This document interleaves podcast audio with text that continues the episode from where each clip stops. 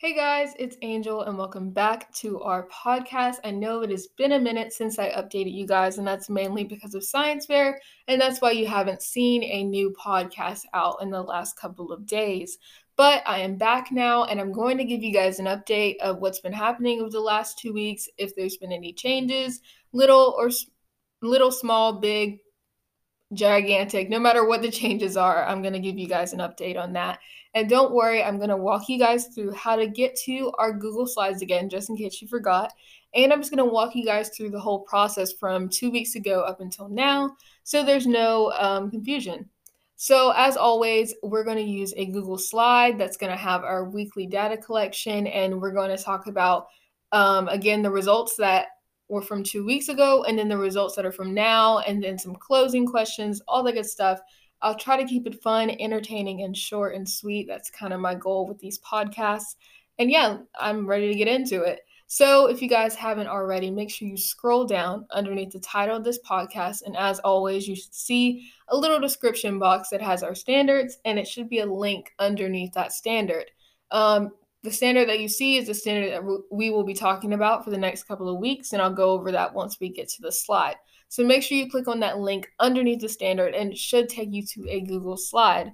Um, the Google slide title is February 10th weekly data collection. Make sure that is on your screen. 210 weekly data collection. All right, so you guys are on the Google slide. Now make sure you guys click on the present button. To me, I feel like when you click on the present button, you're able to see the pictures a little bit more clearer because we do have a couple of more pictures than normal that I will be showing. And sometimes the background image is a little bit darker and you can kind of see a lot better if it's more magnified on your screen. So this is completely optional, but I do recommend um, clicking the present button button and um, checking that out. So the first slide is 210 weekly data collection, restoring the monarch butterflies in your backyard. If you guys would click on the next slide, standard of the week. S2L1 Obtain, evaluate, and communicate information about the life cycles of different living organisms. Substandard D Develop models to illustrate the unique and diverse life cycles of organisms other than humans. Like I said before, a couple of seconds ago, actually, this is a standard that we will be using a lot during this semester pretty much because it goes along with our spreadsheet. It's basically talking about models, which is our spreadsheet, that we'll use to illustrate the unique and diverse lifestyles. We're talking about how many butterflies we're seeing, their climate, the way the weather is here, um, how the butterfly bush, which is something that's really native to them, how that's being affected. All of that has to do with how we're trying to illustrate their unique and diverse lifestyles. Next week, I might use a different standard that it's on this similar line just to kind of keep it con- cohesive and consistent. But again, all of these standards will have to do with our data collection nothing will be out of the ordinary or random. so if you guys would click on the next slide, you should should see a slide that's titled previous results. And these are results from two weeks ago when I did science fair. Um, I'm sorry for the lighting. I didn't realize that it was a little dim in that first picture, but that's what the butterfly bush looked like after I purchased it. I didn't, you know, let it go out in the weather. It hasn't been affected by any weather conditions, sun, rain, snow, whatever this is just what it looks like when I bought it. So this is brand spanking new. It looks pretty normal. Um, it hasn't really like sprouted out. The little buds haven't spread out yet at this point in the project. So at that point, when I was going over my results, I didn't really give it as high of a score because it was just starting out, and we haven't really seen how it goes when there's a lot of um, weather and climate change. So this is just it in my garage. Another thing I want to um, talk about is that when the weather is really really bad like lately it's been like raining really really hard i'll take the butterfly bushes in because i don't want to alter the results.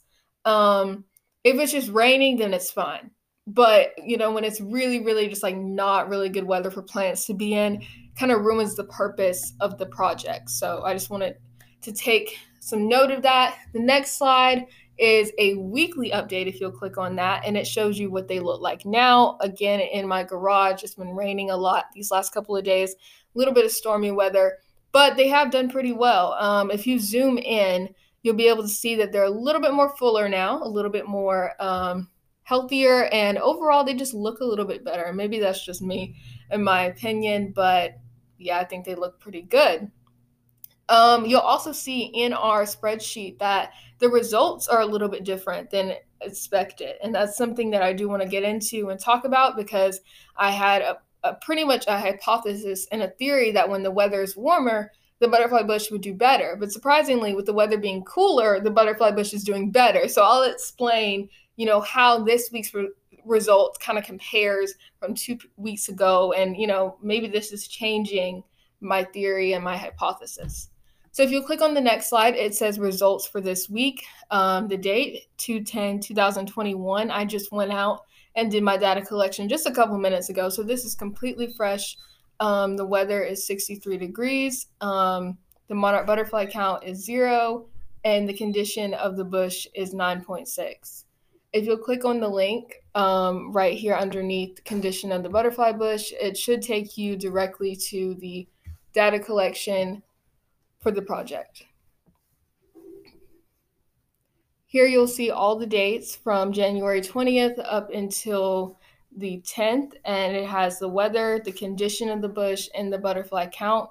You'll also see a graph, which is constantly being updated as I put more data into it, comparing the three variables that um, we talked about.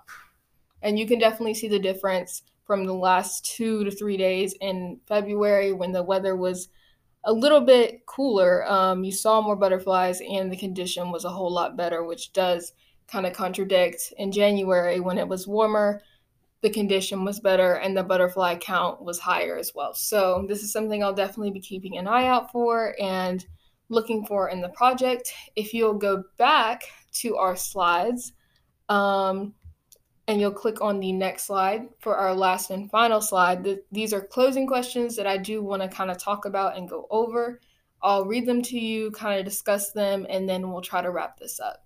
So there's three closing questions that I want you guys to think about. Is there a trend with the temperature and the butterfly count? Um, that's something we just discussed about how um, the temperature is definitely different this week, but the butterfly count is also different, and maybe that theory is changing. The second one is when do you think we will see more butterflies? So this is just more so more so of a personal opinion, what you think, your hypothesis, your theory, and then the last one is if you have to if you have started your own garden at home, have you seen results yet? If not, what month do you predict we will see the most butterflies? Again, another personal opinion. Um, only answer the first question of that third one if you started a garden at home, and then the second one if you have not. The link underneath that is a primary article that talks about climate change, specifically directly with what we learned this week from our results about how the climate is a little bit different and it's definitely affecting those results. Um, and yeah, I've linked that underneath the closing questions, and you can use a scratch sheet of paper or Google Doc to answer the questions above. Um, that's all that I have for this podcast, and I hope you guys enjoyed.